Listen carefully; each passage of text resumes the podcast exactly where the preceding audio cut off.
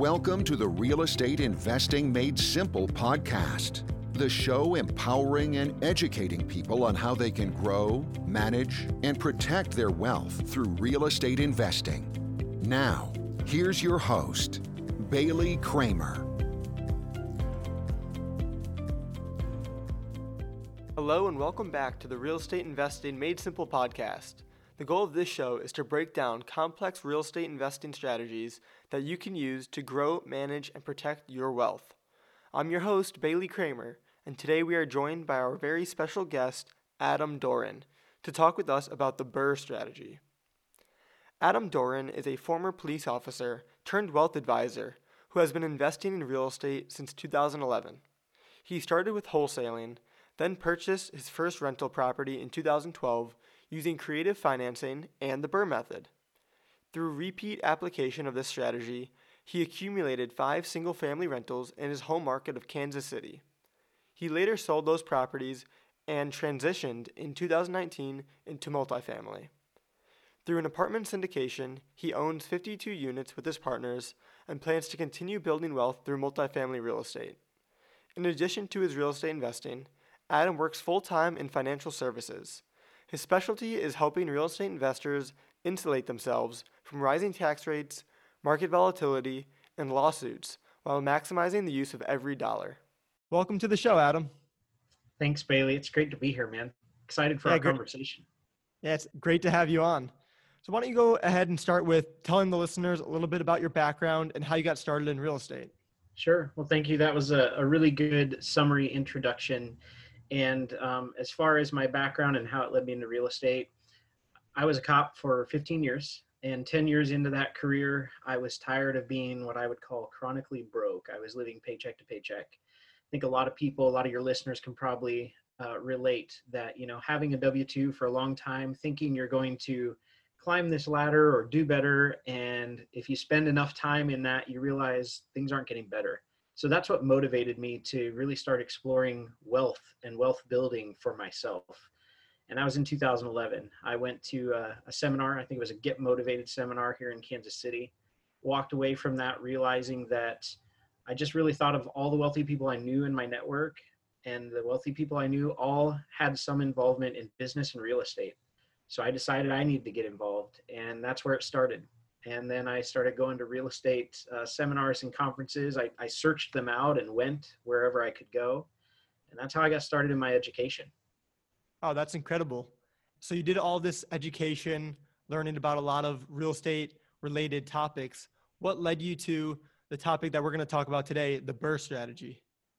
Yeah, so I after doing some wholesaling for a while, which was really cool too, and I would say if anybody is listening to this and they're looking at wholesaling as a way to get started, it is a good way to get started. Uh, it teaches you how to create money out of thin air just by providing value, by bringing a deal to the table.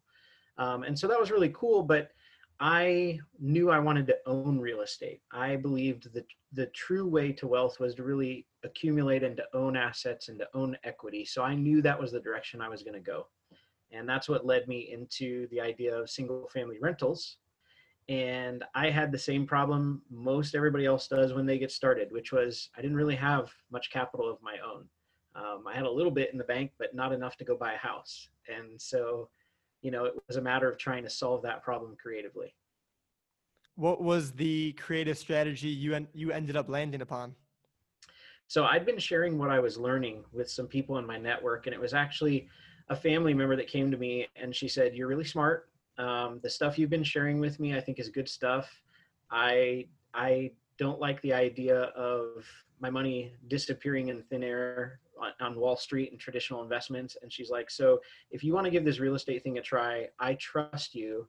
Um, I trust that if anybody can do it, you can do it." And so she offered to allow me to use twenty thousand dollars of her capital and asked me what I thought would be a fair, you know, terms or fair rate of return. And I said, well, if I can give you your money back in 12 months at 10%, would that be good? And she said, that would be great. So there was 20,000 of capital right there.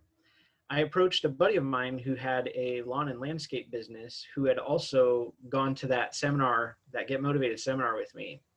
And he said, man, I've got really good credit. We could probably get a 0% promo interest credit card and have a line of credit. So that was the other piece of capital that we needed. And uh, with the $20,000 from the family member uh, plus an open line of credit at 0%, that's where the capital came from to go looking for a deal. Okay, awesome. And so the strategy you used to to purchase your first property is known as the BRRRR method. Do you mind explaining kind of what that means? Sure. So BRRRR stands for buy, rehab, rent, refinance, and repeat. And so I didn't even I hadn't even heard of that strategy at this time, but I mean we kind of just figured it out. Um, we were like, okay, so I've got this amount of money for a period of time, and then within 12 months, I'm going to need to return it to my lender. And of course, we wanted to pay back the credit card before we ran out of the promo 0% rate. So then the question was, what are we going to do once we've got this thing and we get it fixed up and we get it rented? How do I get everyone paid back? And so went to a couple small local banks because some of the seminars had had attended said that you need to form relationships with the commercial loan officers at small local banks. So that's exactly what I did. And uh, one of the small local banks said that if we could uh, bring a property to them that that was rented and, and seasoned is what they call it, where you've been collecting rents and it was professionally managed, and we could show rent rolls that they would appraise the property and uh, do a cash out refi for us of up to at the time i think it was up to 80% we ended up doing 75 which we can get into those numbers here in a minute. Um, but that was our exit on the back end was okay if we can get this thing fix it and rent it and then do a cash out refi as long as we buy the property right we'll have enough equity that we can pay back our lending sources our, our line of credit and, and the private lender. So that's what we did um, and I can detail those numbers if you want, man, just so I can show you in 2012, you know, what that deal looked like on a single family rental in the Kansas City market. Yeah, absolutely. Let's uh, go ahead and walk through that first deal. Okay. So again, this was 2012. This is the Kansas City market. And we were in a very blue collar middle class neighborhood. So the numbers I'm about to share today probably are not going to be similar to to what it looks like today. As a matter of fact, that property is now about three times the value it was. But at that time, it was a foreclosure listed at thirty-four thousand dollars, and it was a two-bedroom, one bath with a one-car garage, uh, built in 1980. So it totally fit what I was after. I was looking for two bed, one baths. I wanted something small, something I knew that if we wouldn't be getting into more than we knew what to do with, basically. So it was comfortable for me. Um, and and when we came to the bank we already had the bank that was that had foreclosed on the property when we made our offer we said look we've got cash so will you do the deal for 27000 and when we showed proof of funds they said okay 27000 if you can close in i think it was 15 days or something. So we closed at 27000 cash.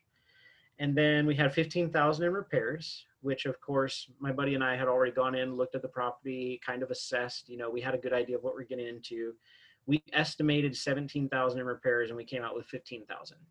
So with a purchase price of 27 and repairs of 15, that had us all in at $42,000. So I had $20,000 from my family member and I'm going to have to pay her back 10%. So I'd have to pay her back 22. And then the remainder, um, the remaining 22,000 of our all-in cost was on that line of credit, which was at 0%, which was cool. So I had figured we could rent that house at 750. We ended up hiring a property manager and rented it at 700. Um, but that still didn't hurt us. We were still positive cash flow. Um, and then we went to the bank to get the property appraised after we had seasoned it with six months of rent. Um, so at this point, we're nine months in the project because it took us three months to get it fixed. Then we rented it six months. So we're nine months in. The property appraised at 69,000 and we took a cash out refi of 75% of the value. So that gave us 51,750, or in my head, I always remember it as 52,000. So rounding up. Um, and so with that 52,000, then we paid back private lender her 22, paid back the um, line of credit, and that left us with not quite $8,000 in cash reserves in the bank. And so my partner and I looked at each other after that nine month period and is like, holy cow, we just gifted ourselves a property because we did it with none of our own money. And um, that was probably just the where it all became real to me that this real estate thing really works. And just to take a step back, how did you and your partner actually find the property? Yeah, yeah, good question. So we did what was suggested in some of the seminars we went to. We kind of went around interviewing and vetting different real estate agents. And quite frankly, a couple of us in our early 30s um, talking to real estate agents, I mean, some of them didn't give us the time of day. Uh, some of them, it was immediately clear that they really did not understand the investor mindset or how investors approach purchasing, so we didn't work with them. And the realtor we settled on, I mean, he was young and ambitious just like us, kind of new in his career, looking for a good client we kind of ran him all over town and in retrospect that's not what you want to do but um, it was just uh, it was a process of getting to know where the market was pricing wise and then the realtor getting to know what we were really looking for. Um, but after looking at probably 20 some properties and having several of them because we didn't make a decision and make an offer quick enough they got bought out from under us. After that happened enough times we were like all right man we're committed. If it fits this box and we look at it and we like it, we're going to make the offer on the spot. And so that's what we did. And uh, that worked for us. So, wow, wow. And how were you able to, you know, analyze these different properties, estimate the rehab? Yep, yep.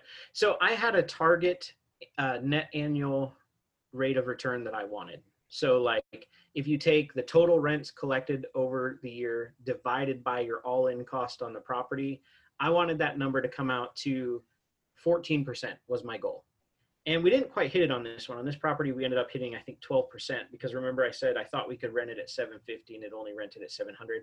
So our numbers actually came out between 11 and 12%, but I was okay with that. So what I did was I just created an Excel spreadsheet and kind of reverse engineered and said, okay, to get the ratio of total rents for a year divided by all in cost of the property to come out to 14%, then I reverse engineered the numbers and said, okay, we got to be all in at this or less if it rents for this certain number. So, and and I accounted for a couple of different things. Um, I accounted for obviously purchase costs like the realtor's commissions, property taxes, that kind of thing. I accounted for rent and then the expenses that come off the top of the rent, right? So 750 rent isn't really 750 rent. It's whatever your net after you pay property taxes and insurance and then management fees. And I always include a vacancy rate as well. Uh, the rate I used was 7%. Some people would say that's high. I know some people use five, some people use 10. Uh, but for us, we determined seven. So those were kind of some of the factors and the variables we put in there as we calculated, you know, what do we need as far as a net annual return? And we just knew we wanted to shoot for 14%. Oh, okay. So the BRRRR strategy, first letter B, buy. You know, that's what you did. You sought out a, a realtor to help you look for a property. You were able to analyze it. The second R, the rehab part, that can kind of scare some folks. So, how did you and your partner go about the rehab? Yep, good question on that too. So, I'm a real big believer in teamwork and and you know everybody using their best set of skills. So I'm really good on the negotiation and working the numbers and finding the deal. I am not as good on the handy side of my friend was able to look inside the house and say, okay, you know, based on what I'm seeing here, we've got six grand of repairs to do in this room. And those are going to look like this, this, this, and this.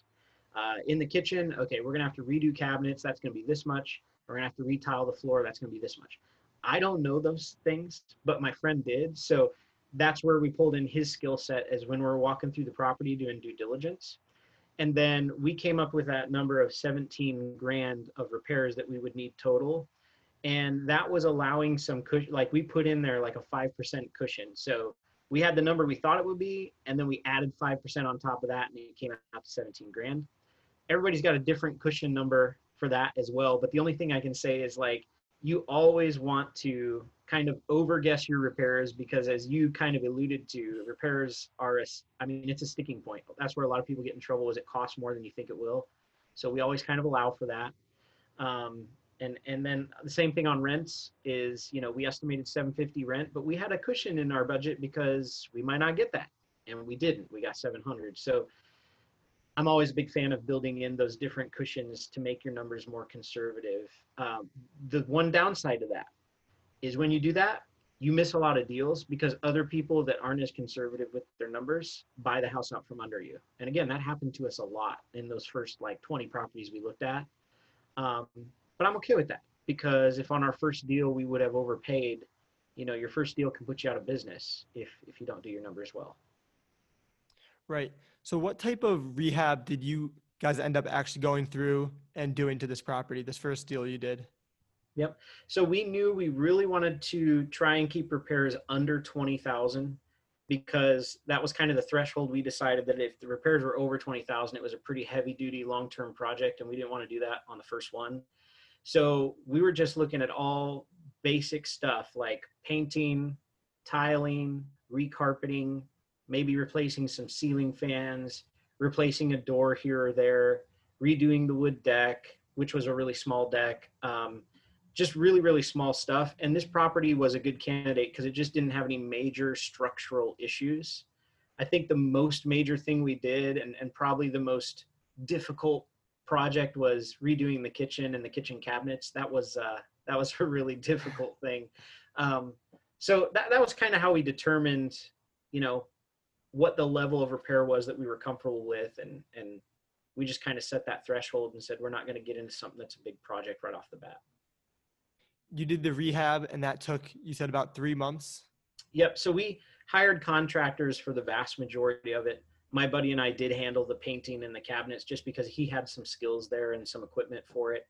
Um, i felt like it was good for me on my first project to be a little hands-on like that but i knew long term that i want to be more passive and more of a coordinator versus the person doing the work because it's just not my skill set.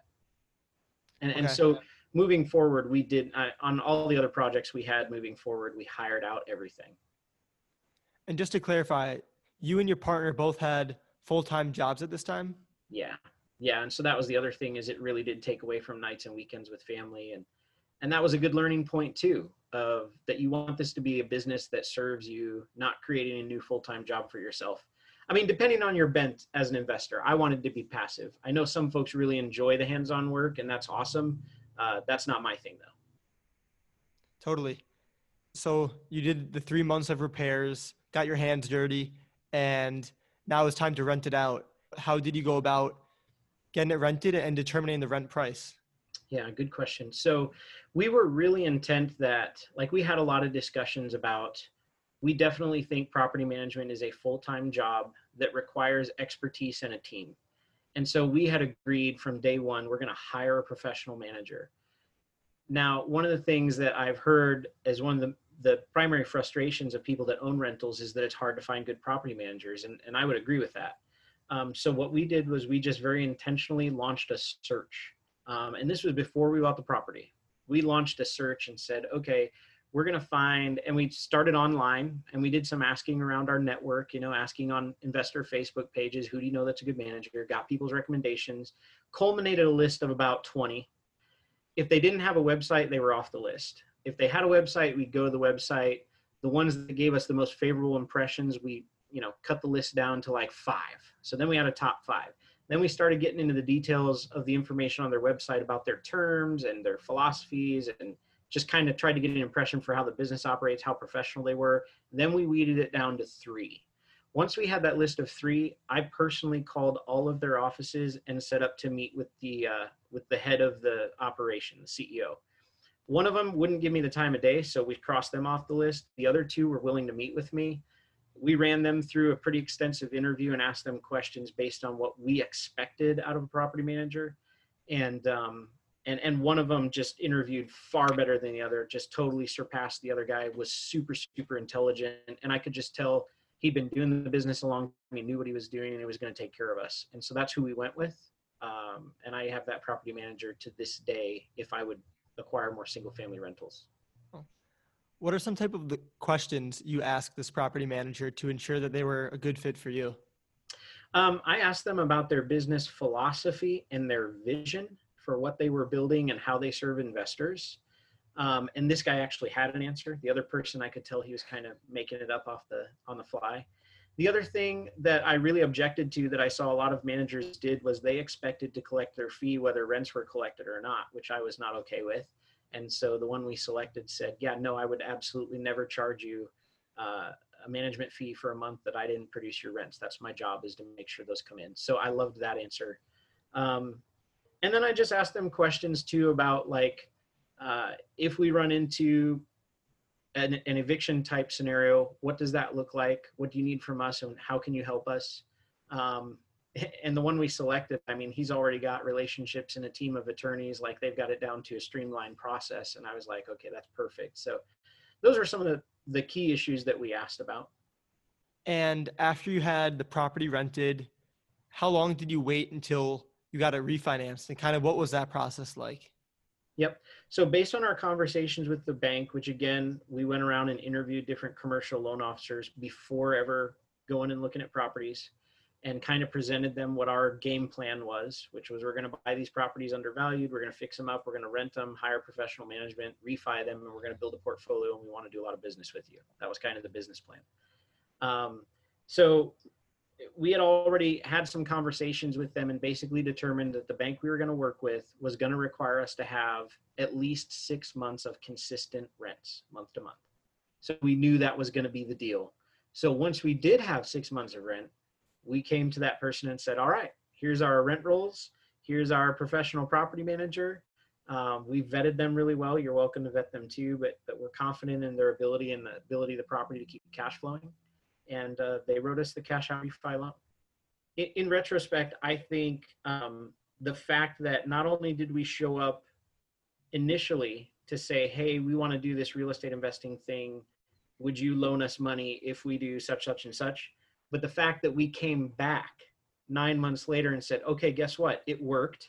We bought the property, we fixed the property, the property is rented and professionally managed, and things are going according to plan. I think that probably really helped our case coming into her office and saying, okay, we'd like to talk about that refi loan.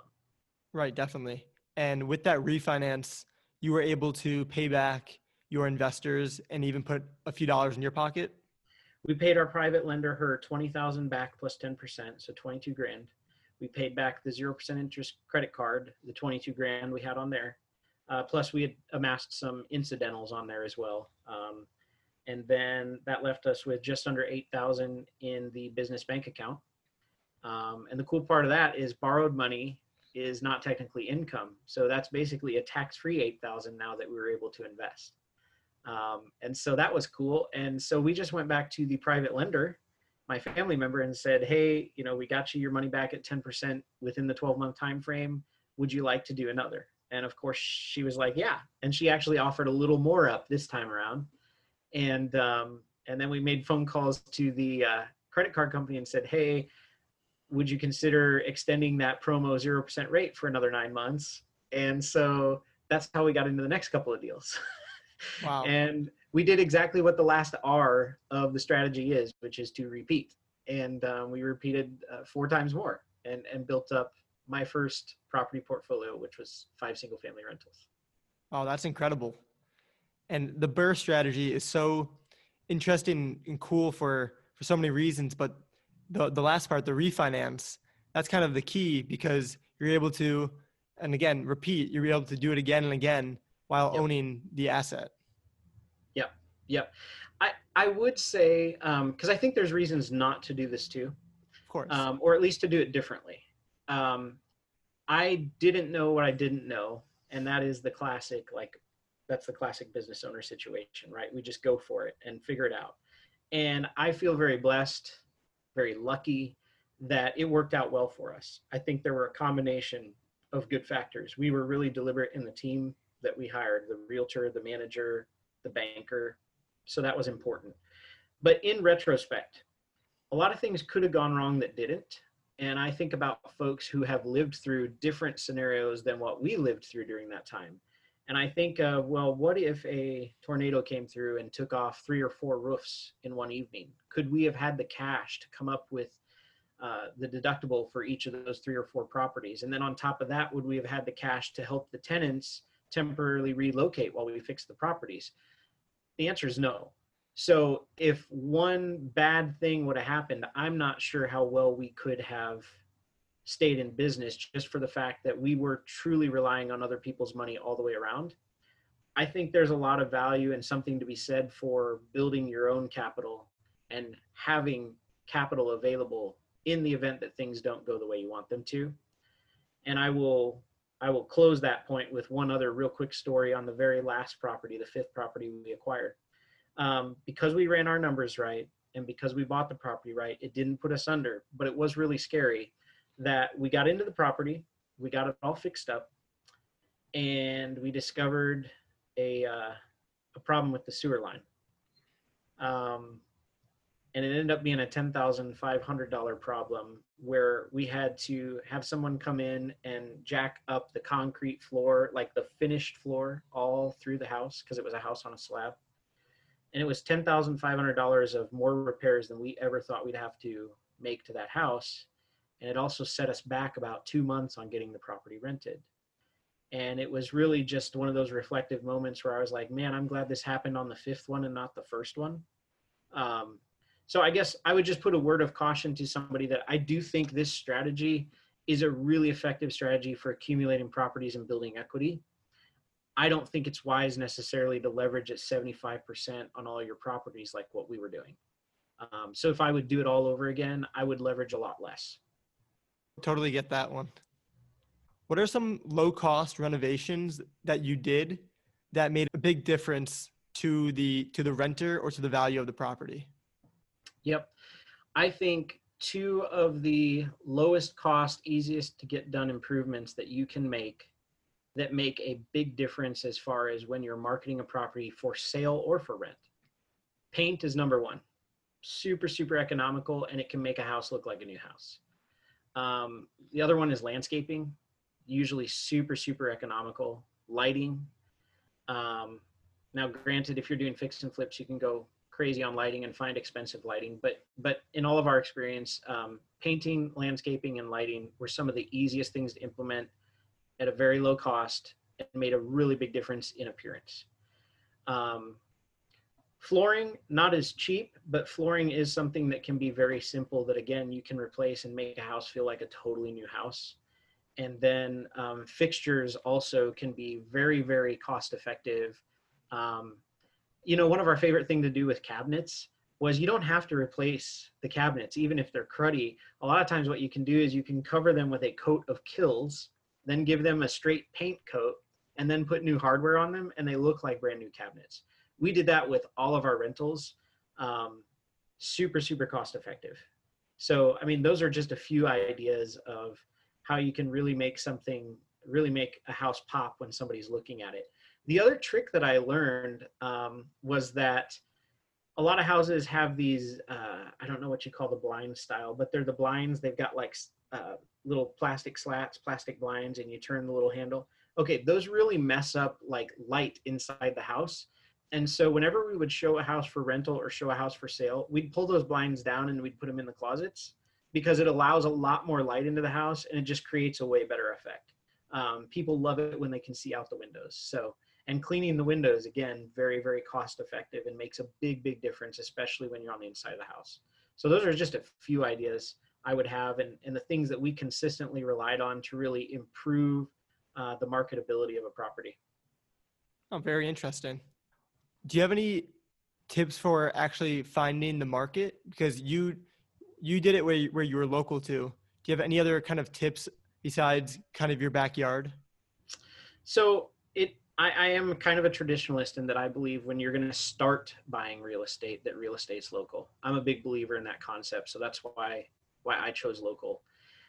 I think there's definitely a way to do real estate remote and successfully, but I do think it's really, really heavily reliant on you forming really good relationships and I would generally say those relationships are best formed face to face. So you're looking at probably flying to the market that you're interested in and spending time there to really see the neighborhoods, really get face to face with the people. I know it's possible to set up business systems where you don't do that, uh, but it doesn't fit with my style. Uh, my style is very, very relational. I got to feel like I know and trust the people I'm working with. And obviously, if the property isn't close by, actually if the property is close by too you really just have to trust the people you're working with and you got to know them well and i think that comes through personal contact i also think um, just from experience here in my local market there's parts of kansas city i realized i didn't know as well as i thought i did and i would look at the pictures of a deal that I was going to go look at. And I'd get all excited. And then I'd get there and I'd see the neighborhood and I'd go, ooh, maybe not. So I think there's a lot of value to actually setting foot in the location. Okay, thank you. Yep. Do you have anything else to add about the BRRRR strategy or any of the deals you did before we move on to our next section? Um, I would just say that I think this is if you're looking to buy and hold, um, and you're okay with a long-term time horizon, I think the BRRRR strategy is really hard to beat as far as accumulating wealth over the long term. I think it's an incredible strategy. We're now going to move on to the big four, where we ask all of our guests the same four questions. So, number one, what's your number one habit for success? I would say asking questions. Um, asking questions helps you find solutions to problems, help you solve problems creatively. So, anytime you find yourself up against a barrier, instead of thinking, I can't or how will I ever, um, just asking the right questions. Um, like one of those might be, um, well, when we ran into that unexpected sewer problem, and I could tell it was going to be a really big, expensive deal. It was really disheartening. And I probably could have got, you know, a mindset of, oh man, this is going to do this whole deal in. We're never going to get this place rented. How are we ever going to fix this or afford it? And I just thought about it for a while and I was like, well, who would be the first person I should call that knows enough about sewers to help us find a creative solution? And that led to calling three local companies. And then when their people came out, I'd say, okay, so if there were like two or three different ways to do this, one being the most expensive, one being the least expensive, could you break down what that looks like? So just learning to ask questions that lead you towards a solution to your problem. I think that's an incredible success habit. So the next time you come up against something that seems undoable, impossible, it's a roadblock. What are the questions to ask that'll help you to start finding the solution? That's a great point. So, number two, limiting beliefs are thoughts in our heads that hold us back from realizing our full potential. What is one limiting belief that you were able to crush, and how did that impact your life? My limiting belief when we got started in this real estate venture, me and my partner, was the fact that I didn't have all the skills. I didn't have all the knowledge. Like I told you, I'm not a handy guy. I can't walk through a house and tell you what it's going to take for repairs. Um, and I didn't have the money in the bank account either that said that I could go buy a house. So those were like the primary things on my mind uh, that would have kept me from doing this so those were my limiting beliefs was i don't have everything that it takes. And the way that i overcame those again was starting to ask those questions of well could i partner with somebody? Could i build a team? Is there somebody i know that has that skill set? If i don't have the money um, how could i maybe get a hold of the money you know? And then the family member volunteered and then my part and a lot of times that's it too. You may not even get to contacting the right person or asking the right question but i really believe and, and you hear a lot of personal development gurus talk about this i really believe in that law of attraction that if you really start focusing yourself towards a purpose and a design um, that things just start to kind of gravitate towards you that need to. For sure and telling yourself how can i? instead of i can't. Yep yep so, number three, what advice would you give to someone who is considering investing actively or passively in real estate for their first time? Well, that's kind of a loaded question because I think whether you're active, going to be active or passive, I think that that looks very different. Um, I'm going to go towards the person who's looking at investing passively for the first time, since I can relate best to that.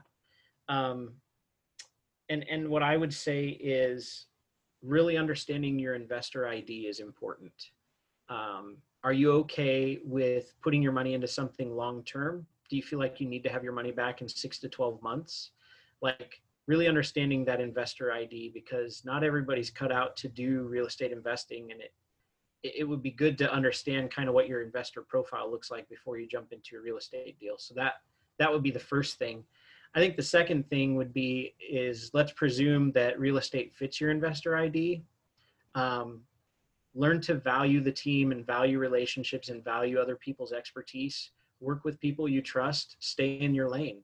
Um, what you're good at, do that part. But if you're not good at it, trust the people that you've enlisted to do that and be good at that. So that's the, that's another thing I would say. And then I would say the real big key, especially when you're looking at a first deal, I talked about how we ran our numbers super, super conservatively. And it's a really cliche thing, and it's also really true, is that you really do make your money on the buy when you're buying a deal. So that really is the critical moment. Like you've got to buy your deal right. Don't overpay. Um, because it's just it's really really hard to try to create value if if you're if you're you've overpaid and there's just no place to you know get that money back um, so buying right is just so crucial. Make sure you buy right. Yeah that's great advice. And like you said you make your money sometimes when you buy. You know that's definitely a safe way to go. And the fourth question what is your favorite real estate business or personal development related book? I've got a lot of those, especially in the personal development books. Man, I love to read those. But um, I'm going to go with one that's specific to real estate because it, I think, will give someone the confidence who's been really think about making the jump into real estate. Uh, I just think reading other people's stories, just everyday people, reading their stories, hearing their stories, helps give us confidence and inspire us. So I'm going to make a, a book recommendation on um, getting into real estate investing, and it's called "You Can't Do That." How One Family Obtained Financial Freedom by Investing in Real Estate in a Down Market.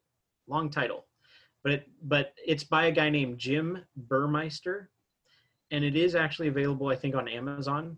Uh, it's kind of a hard book to find, so you got to make sure you got the author name, Jim Burmeister, and it's titled "You Can't Do That." Really, really good book, and he talks about um, how he brought up this idea of getting into real estate investing to friends and family members and bankers and they all said you can't do that you can't do that and he went and did it anyway. So wow sounds awesome. I definitely definitely will have to check that book out great book great book so adam where can the listeners get a hold of you the best way to reach me is on my linkedin profile um, so hopefully they've got my name there but it's adam and the last name is doran d-o-r-a-n I'm on LinkedIn every day. I use that as my primary communication tool for meeting new people. So uh, if you connect with me on there and you get a message back from me, it's actually me. Um, that's that's me communicating on there. So that really is the best way to reach me. Okay, awesome. Well, Adam, thank you so much for coming on the show today. You added tremendous value to my listeners, and you know, thank you again. Thanks, Bailey. This has been a lot of fun, man. Thank you for listening to the Real Estate Investing Made Simple podcast. For more resources or to connect with us further, please visit our website, www.baileykramer.com. We'll see you next time